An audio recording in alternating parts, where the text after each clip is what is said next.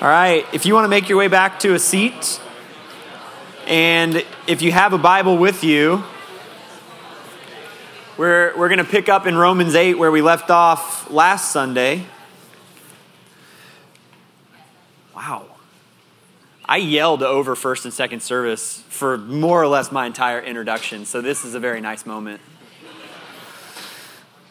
Uh, if you've got a Bible, Romans 8, we're going to pick up in verse 5 and work through verse 17 today, but it's going to require at least a couple minutes of, of recapping 1 to 4 in case you weren't with us last week, or just, just so we get a running start at, at what the second part here of Romans chapter 8 has to say. So as you get situated, you get a Bible opened up and up, opened up to Romans chapter 8. I'm going to pray and then we'll dive in together. God, thanks for this morning. Lord, for the chance to come into worship. God, and, and uh, that's my prayer, Lord, that you would hold our hearts in a position of worship, whether we're singing or studying your word, whether we're praying or interacting with one another as a body of Christ here. Lord, I pray that our, our disposition, our attitudes would be one of, of worshiping and glorifying you in all things, Lord, and that that attitude and disposition would continue when we leave here. Uh, God, I pray that your your spirit inside of us, Lord, would hold our lives in a position of, of humble longing to glorify you and to make you known for what you've done uh, in the world through the gospel, God. Lord, I pray that uh, you would illuminate truth from your word today. God, that you would speak to us about exactly who the Holy Spirit is, what the Holy Spirit does in the life of a believer, why that matters for us. God, I pray that we would see maybe with fresh eyes or with fresh clarity, uh, the work of the Holy Spirit here today. God, I pray this in Jesus' name. Amen. So, in a large sense, this is where we are in the letter of Romans. From Romans 6 1 down to Romans 8 39, we've grouped together into one section under one heading that's uh, got this general theme that all who have been justified by Christ have new life in Christ. Romans 6 said that it would be impossible or illogical to think that anything else is even possible. Romans 7 says that you don't have this new life by your ability to obey the law or your ability to have enough willpower to uphold the commands of Scripture. That's not how this new life happens. Romans 8 says you have this new life thanks to the presence of the Holy Spirit inside of you. And Romans uh, 8 1, 2, 3, and 4, Paul said, Look, there's no condemnation for those who are in Christ Jesus. Not only is there no condemnation, but it's actually, we've removed the condemnation and added freedom or liberation from the law of, the, of uh, death and sin. And instead, we have this new life that comes from the law of the Spirit of life. That's the Holy Spirit inside of us. And then Romans 8, 3 and 4, Paul goes on to say, in the way that we're sanctified, the way that we bear the image of God well in the world, is by walking according to the Spirit. And so it would make sense that we need to have some general idea of exactly what role the Holy Spirit plays in the life of a believer. If we're going to walk according to the Spirit, we need to have some clarity on what exactly it is that the Holy Spirit does inside of a follower of Christ.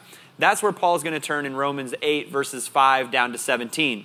And before we jump into that, it's important that we at least have some common footing on who the Holy Spirit is who is this third person of the Trinity? And so I'm going to offer just three things this morning.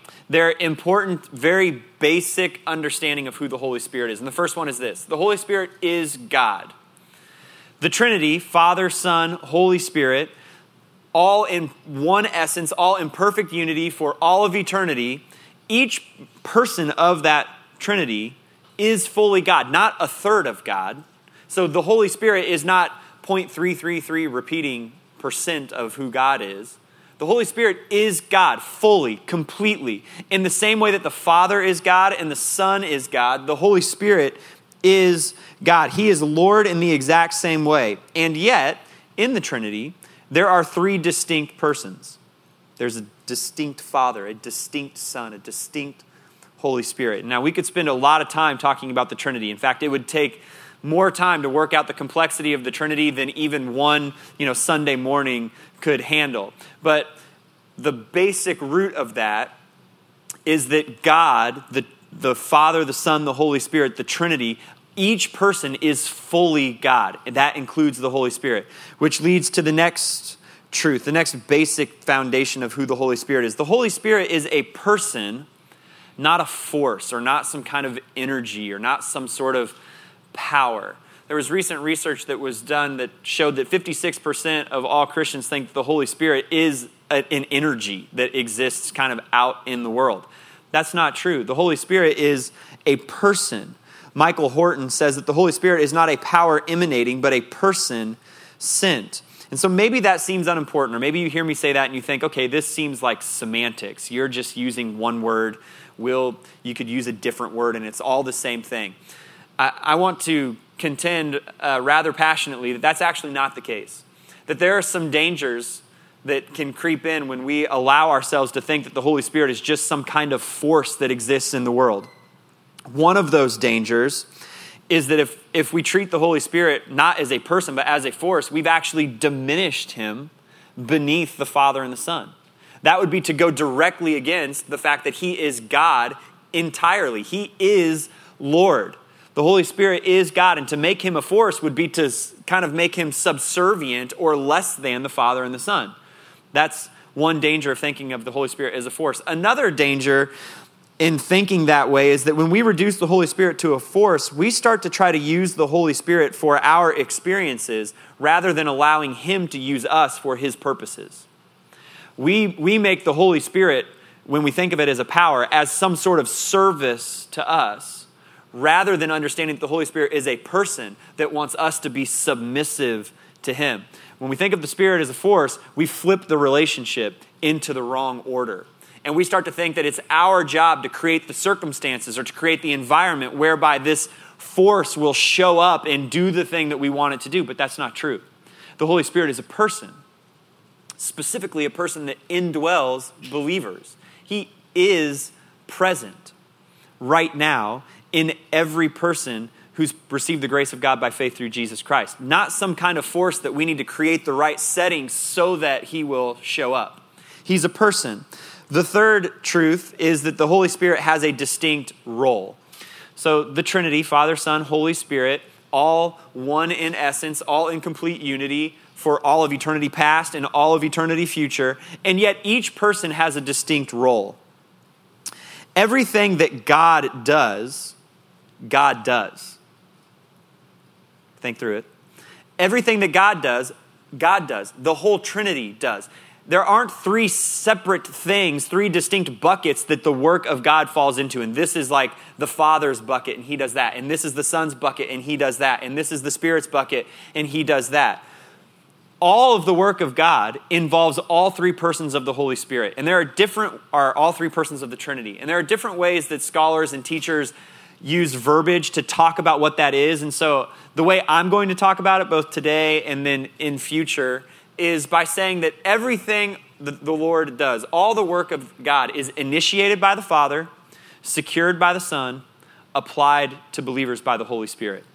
And so all of the work of God happens through all three persons of the Trinity. God initiates it, God the Father, God the Son has secured it for us by the gospel on the cross, and God the Holy Spirit applies it to a believer's life. What we're going to see this morning as we walk through Romans 8, 5 through 17, is the Holy Spirit doing that kind of applying work in the life of believers. It's not an exhaustive list of everything that the Holy Spirit is applying in a believer's life, but it's a good representative list here that Paul lays out in the early part of Romans chapter 8. Let me give one more bonus truth about the Holy Spirit. Every believer has the Holy Spirit. Every single person who's received the grace of God by faith in Jesus Christ is indwelled by the Holy Spirit. Now, throughout our life as believers, there can be deeper or richer experiences of the Holy Spirit, or there can be these fresh anointings for specific seasons or specific tasks, specific um, works that the Lord wants a believer to do. But it is not possible for us to know Christ and to not have the Holy Spirit. To know Christ, receive the grace of God by faith in Jesus Christ, is to be indwelled by the Holy Spirit. They cannot happen one without the other. So this morning, what we're going to see as we walk through these verses are four really important doctrines of Christian life, of Christian truth.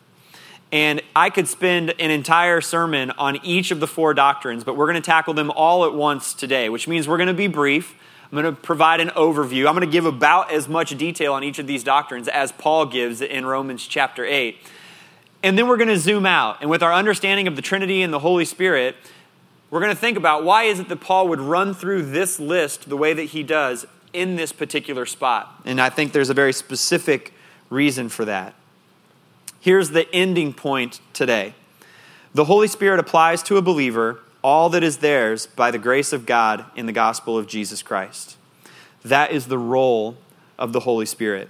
Inside each and every person who's placed their faith in Christ and received God's grace, the Holy Spirit is applying the blessings of the gospel. Let's start to walk through that. I'm going to read verses 5 through 9 in Romans chapter 8. That's where we're going to start. For those who live according to the flesh have their minds set on the things of the flesh but those who live according to the Spirit have their minds set on the things of the Spirit. Now, the mindset of the flesh is death, but the mindset of the Spirit is life and peace. The mindset of the flesh is hostile toward God because it does not submit to God's law. Indeed, it is unable to do so. Those who are in the flesh cannot please God. You, however, are not in the flesh, but in the Spirit, if indeed the Spirit of God lives in you. If anyone does not have the Spirit of Christ, he does not belong to him.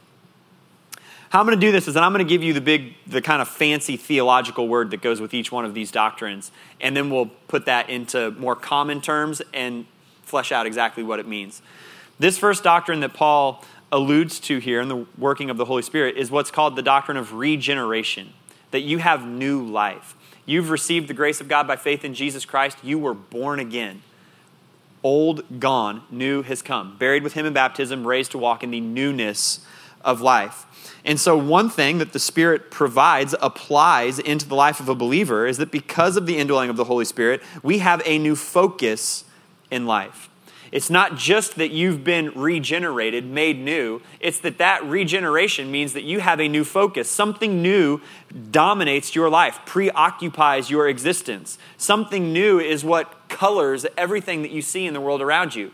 And Paul talks about this by putting two things in contrast to each other the flesh and the spirit. In Romans 8, 5 through 9, Paul holds these two things out next to each other repeatedly. The flesh is the word sarx. That's the Greek word here. S A R X. And when the New Testament talks about our flesh, it's not talking about our skin or our muscles or even like our appetites and, and those kinds of things that exist within us as human beings. Instead, when the New Testament, when Paul uses the word flesh, he's talking about all of who we are as human beings. Our entire humanness that is broken and stained by the presence of sin. In contrast to that, Paul says, is the spirit, pneuma, and when he talks about spirit, he's not talking about some divided part of ourselves that we would call the spiritual side of us that's like religious and some higher part of our being. He's talking about the Holy Spirit, the third person of the Trinity. And he holds these two things in opposition to one another. And he describes what life in the flesh looks like. These are the phrases that he uses that it is hostile toward God, that it does not submit to God, it cannot please God, it does not belong to God. Literally, uh, your transra- translation might say that the flesh is enmity toward God. That phrase literally means that your flesh is in the opposite camp from God. Picture kind of a war, a battle scenario whereby there are two camps, one camp being the Lord, the other camp being your flesh, and it's hostile toward God. It wants to make war against the things of God that exist. He says that's where you are if you live in the flesh enmity toward God, hostile toward Him. You can't submit. Why would you? Your flesh wants no part of that. In contrast, there is the Spirit. And the Spirit, Paul says, is life and peace. No hostile conflict, peace, Paul says. And the mind, he uses this phrase mindset three different times. Paul says that an individual who, by God's grace, through faith in Jesus Christ, has been indwelled with the Holy Spirit, that person's mindset is controlled by not the flesh, but the Spirit. Rene Descartes was a famous French philosopher, mathematician. He's the one who's famous for penning the phrase, I think, therefore I am. What Paul's lays out for us here is that in the life of a believer, that phrase needs to be flipped. I am, therefore I think. I am made new. I have been regenerated. And therefore, my mindset is controlled by the Spirit. I am new. Therefore, my mindset is new. I'm not hostile anymore. I'm not in the opposite camp any longer. I'm controlled by, dominated by, obsessed with, absorbed by, characterized by the Spirit. We have that preoccupation. We've been made new. That's regeneration. We have a new focus. That's initiated by the Father, secured for us by the Son on the cross, and it's applied to every single believer thanks to the indwelling presence of the Holy Spirit. Regeneration. Then Paul goes on, and in verses 10 and 11, he, he very briefly describes another doctrine. Now, if Christ is in you, the body is dead because of sin, but the Spirit gives life because of righteousness. And if the Spirit of Him who raised Jesus from the dead lives in you, then He who raised Christ from the dead will also bring your mortal bodies to life through the Spirit who lives in you. This is the doctrine of glorification. If you want the big words, Paul very briefly says, you, you will be glorified. It's this that because of the indwelling of the Holy Spirit, you have a new foreshadowing of eternal life. Paul spent the early part of Romans laying out for us, if not justified by the grace of God through faith in Jesus Christ, the foreshadowing of our eternal life is wrath, condemnation. That's the just punishment for sin that God will uh, unleash upon all those who have not been saved. Now, Paul says, but if you're saved by God's grace through faith in Jesus Christ, you're indwelled by the Holy Spirit, there's a new foreshadowing of your eternal life. You will be glorified, not condemned. Glorification, not condemnation. He does so like this Now, if Christ is in you, the body is dead because of sin. The reality of sin in the world is that each and every one of us is going to physically die. There is no escaping that. If you go and you uh, go to a car lot, you buy a brand new car, not a used one, but a brand new one. When you drive that car off the lot, it immediately loses like 20% of its value or something. And then every mile you drive beyond that is just this downward race toward the day when you just park the car out like a hundred bucks for the muffler or something like that so that you can end up getting a new car. That's what's happening in your vehicle. The reality of a fallen and broken world is that when you were born and you took your very first breath, your breaths were numbered. And every breath you take after that, every day you live after that, is one day closer to the day when you will physically die. And if we're not justified by grace through faith in Christ, condemnation is what awaits us. If we are, Paul says, glorification is what awaits you. Look at verse 11 if the spirit of him who raised Jesus from the dead lives in you, and if you've placed your faith in Christ and received God's grace, he does, then this is the promise. He who raised Christ from the dead will also bring your mortal bodies to life through the spirit who lives in you. This same exact spirit that was at work in the tomb on the third day outside of Jerusalem there and raised Christ from the dead is going to glorify you at the end of all things. And there will be this raising and this changing of your body. And you'll go from this fallen and broken body into a glorified and perfect one. You'll go from a sinful uh, personality, if you will, to a glorified personality. And Jesus' resurrection is the pattern and the pledge of that. The Holy Spirit did it for Christ in the tomb, will do that for you as a believer. That's His work.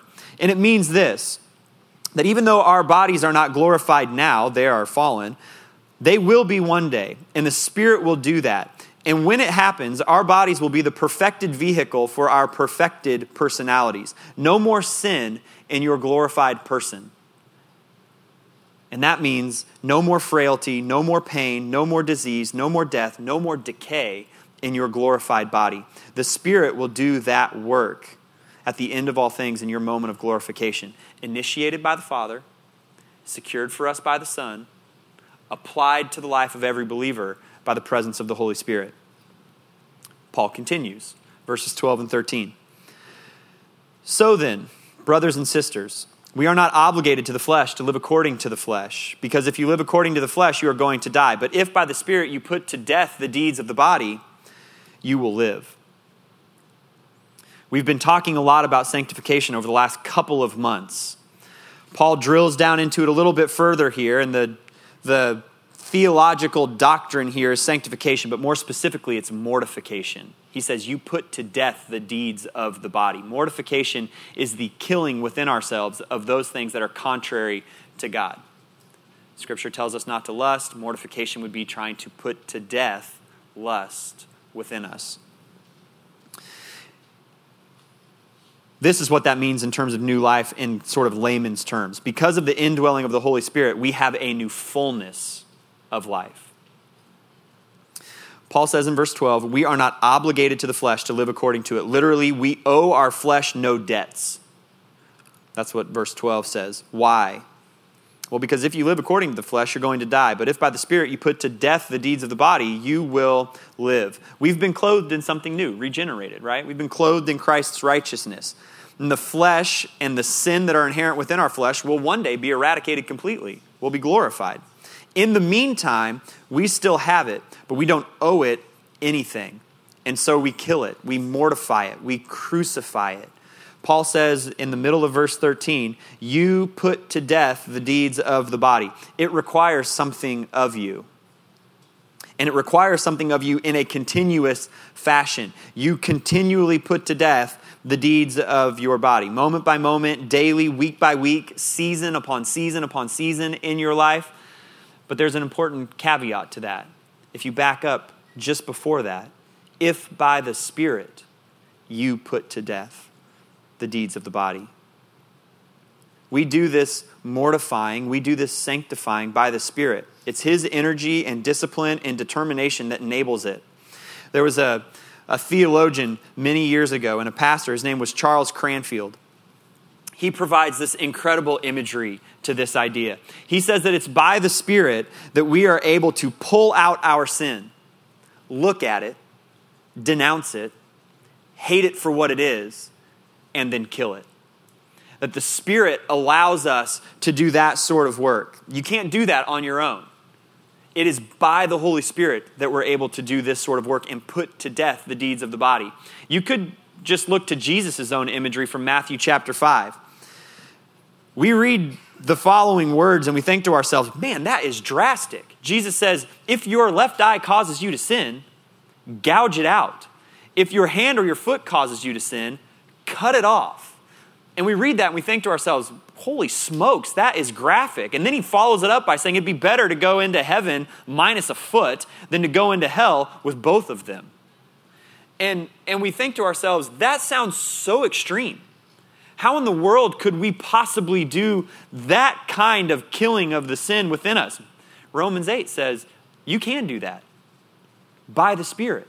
It's the Holy Spirit that allows you to do that. I want to give you a, a real life example of this, and so I'll use the person that I know best, that's me, and I'll use a, an experience that I've been having uh, probably over the last year and a half or so, or two years. This is the last season of my life, I've come to a, a painful realization, and it's that I don't rest well. I, it's like I just can't do it at, at, over this past season of my life. I can sloth super well, though. Here's the deal on not resting. You might hear that and think to yourself, that doesn't even really sound like a big sin issue, Tim. Are you serious? Uh, not being willing to rest is a display of a real lack of trust in the Lord. That you think to yourself, if I were to rest, everything would fall apart. If I were to really take my hands off the wheel for a day every week, stuff would just really fall apart. I don't trust that the Lord can sustain whatever it is in my life if I were to rest. That, that is a sinful lack of trust in the Lord. I, I have a real problem with doing that. And so I will try to rest at times. Uh, is typically the day that I use as a Sabbath. Melody is at work for part of the day, so I would, you know, theoretically be able to be at home and really recharge myself. That would be what resting would look like. And, you know, get away from the emails, get away from the text messages, spend time allowing my soul to be in the presence of the Lord and just to rest. Here's what happens instead I'm an amazing slother.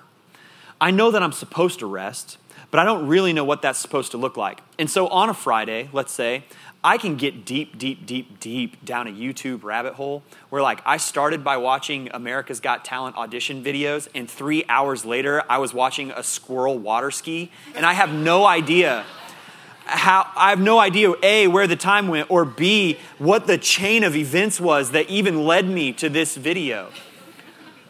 Or uh, I can get really, really deep down uh, in the comments of an article posted online somewhere. And if you want to waste time, let me tell you where to go. You just go to the, you don't even have to add your own comments. You just read everyone else's comments and marvel at humanity, basically. or I can also get really lost in like mindless little games on my cell phone. There's, a, there's an app for your phone that's called Threes you slide these cards together and you're trying to like double them and make bigger and bigger numbers and i can play hundreds of games of threes in a row. I mean all of a sudden it's like two in the afternoon and melody's come home from work. I haven't eaten lunch and i've barely gotten out of bed and all i've done is played threes. That's not resting. That's that's being slothful. That's saying i know that i should rest but my mind and my heart actually can't really take the idea of not being engaged in what's going on in my life, so I will mindlessly distract myself. And I'll just sloth my life away here. what's happened over the last year and a half or the last couple of years is that that process repeatedly has left me in a very real state of almost total spiritual exhaustion. That's the danger of not resting. And so it's not just that, like, I need a vacation and a chance to nap and sleep in a little bit. It's that my very soul is fatigued. That's not what God wants for me. And so, as the Holy Spirit has been illuminating this to me, this to me over the last, I don't know, month or so, I've done the right thing, which is get myself into the presence of the Lord and say, God, I know that Jesus says, Come to me, all you who are weary and heavy laden, and I will give you rest. God, I'm asking you to give me rest. And all the while, the Holy Spirit is saying, That's a good, that's a good thing. Uh, you need to mortify some stuff. You, you need to gouge out the eye, so to speak. So one day I had to have a, a real, like, come to Jesus with my iPhone.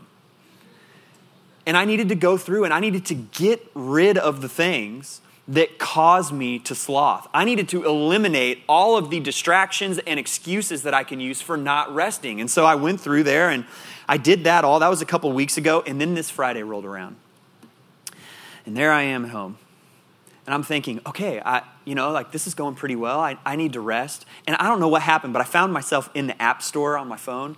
And I'm just looking at all the games, fantasizing about how wonderful it would be to play them for hours right? And about 30 minutes into this process, I thought, Tim, what are you doing? Like, this is not any better. The Holy Spirit was like screaming out inside of me, put this thing to death, end it. That's the work of the Holy Spirit, applying to you the reality of sanctification, the means of mortification. Now, there will be moments for me where that rises up within me again. And, and I struggle with that again. And I will be tempted to think, of my own shame and condemnation before the Lord, right?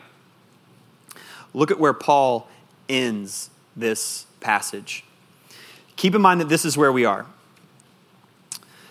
You've been made new, you've been regenerated. You will be made perfectly new one day. You will be glorified. And in the intervening time, you owe your flesh nothing because the power of sin and death has been defeated, thank you, Jesus, and the power of sin and death will not exist for all of eternity. It'll be gone. They won't even be things anymore. And so, in the intervening time, you owe your flesh nothing. You're being renewed, you're being made new. And Paul says this is where it all ends.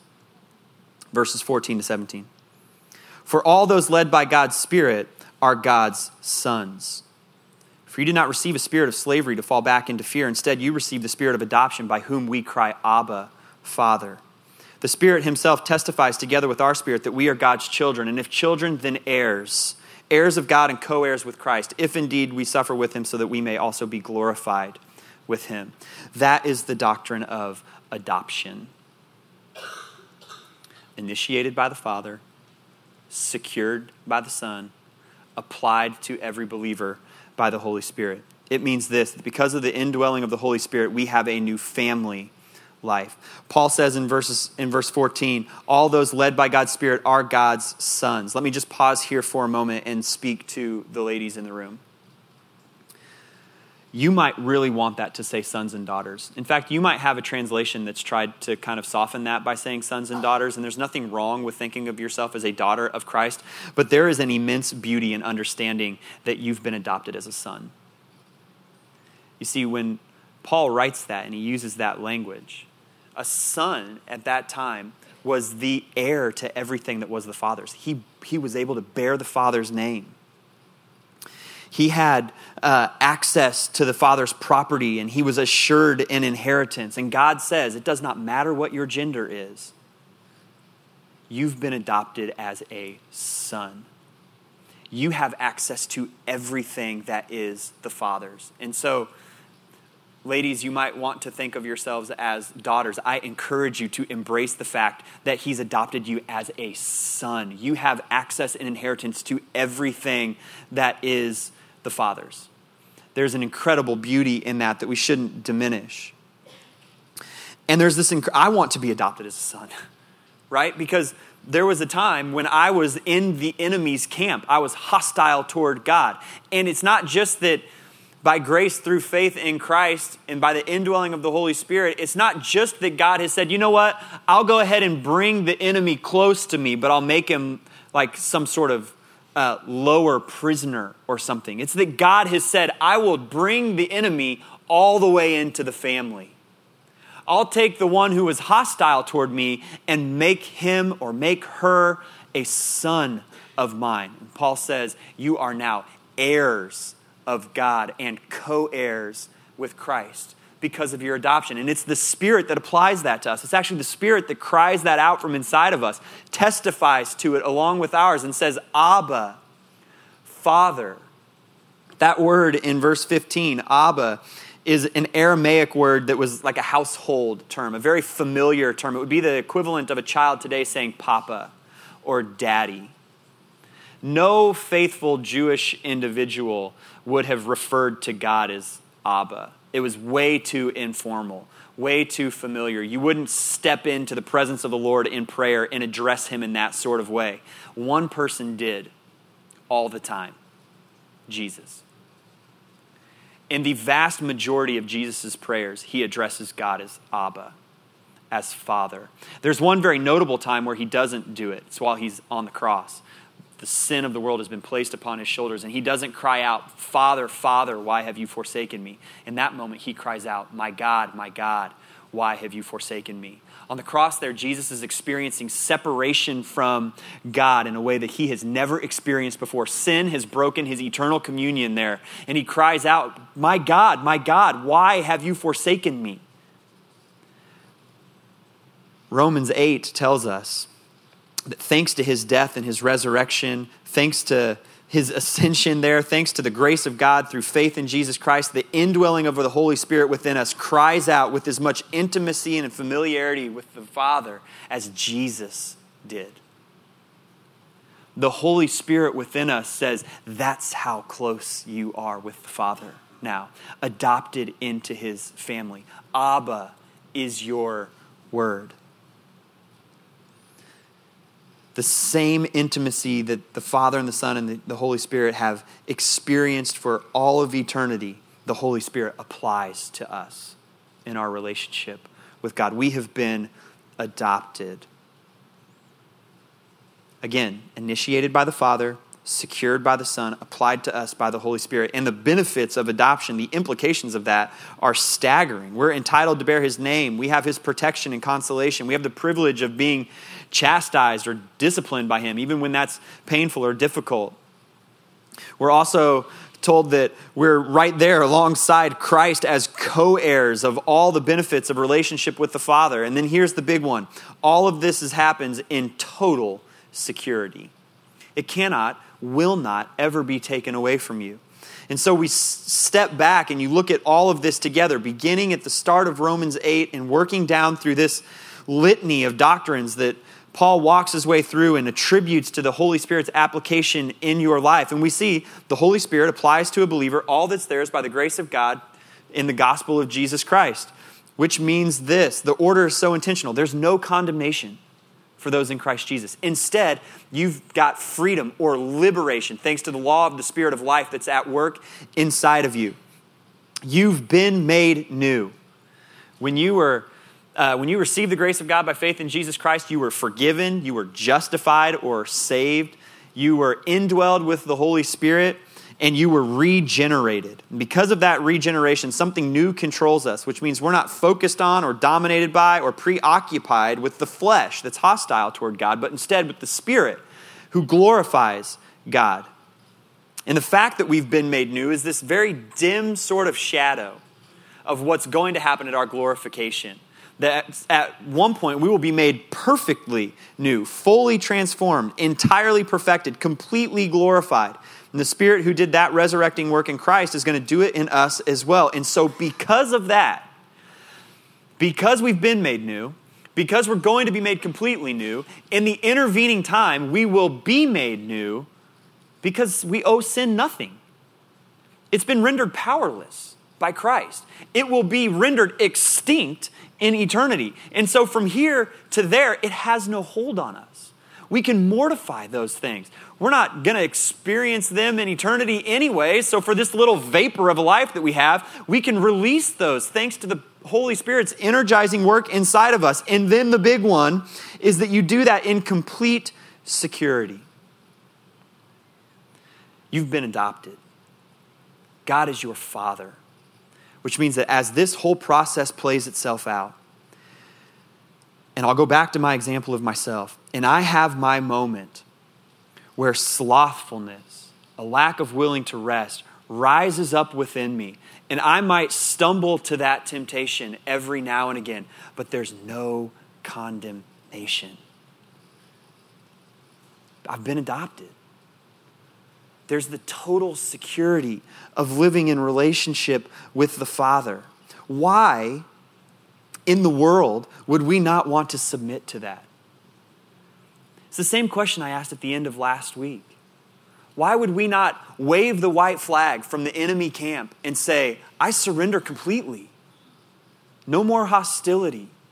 Holy Spirit, person of the Holy Spirit, you can have complete reign inside of me. You've made me new. You're going to glorify me one day. You're sanctifying me now, and you've brought me into Abba Father kind of relationship with God. You can have total reign in my life. Think about the opposite side of this. Think about the flesh that Paul sets in contrast. It's not regenerating you, it's degenerating right? It's not making us new, it's leading us toward death. It's never going to lead to our glorification. Instead, it will end in our condemnation. It doesn't mortify anything within humanity. Instead, it kills. And it cannot lead humanity into a father son sort of relationship with God, but instead, it creates alienation toward God or from God. And so the question is why would we not surrender? Why would we not come before the Lord? Come before the Holy Spirit dwelling inside of us and say, You can have everything. You are so loving and so good. I give all of me over to you. The grace of God has made the truths of the gospel, the realities of the gospel, available to us. The Father's initiated it, the Son has secured it, and the Spirit is applying them to us. Why would we want to walk according to anything else? And so we're going to spend our last few minutes here in worship, really similarly to how we did last week. My encouragement is for you to respond. That might look like singing. It might look like standing up and declaring the truths of the words that we're going to sing together. A lot of them are about the beauty of being God's child, God's son it might look like doing some more wrestling inside of your own heart. The beauty of the Holy Spirit being a person is that He is the illuminator, not some force that might illuminate. He is the teacher, not some force that might teach us. He is the encourager, not some force that might encourage us. And so I want to offer you an encouragement over our time together here. Spend some time working with the Holy Spirit inside of you. You might be here this morning, same as I said last week, and not know the Holy Spirit. And that's because you've not ever received the grace of God through faith in Jesus Christ. That's where this begins. You can't be indwelt by the Holy Spirit until you've placed your faith in Christ. You might be here this morning and be saying to yourself, I get intellectually the Holy Spirit is inside of me, but I just don't feel like I'm experiencing this kind of work that we're talking about in Romans. That's a submission thing. And you might need to spend some time here as we respond, but also going forward as you leave here later today, really allowing the Holy Spirit to speak, and then you putting yourself in a place of submission and saying, I hear you, Holy Spirit. I will submit to you, Holy Spirit. And so the band's going to start. You're free. You can stand up and sing with us by all means, please do. But at the same time, if you need to do some responding in a different sort of way to the work of the Holy Spirit inside of you right now, I encourage you to do that as well. We'll spend, I don't know, 20 minutes or so uh, allowing room for us to worship in response to the work of the Holy Spirit inside each and every believer. You can join us in that.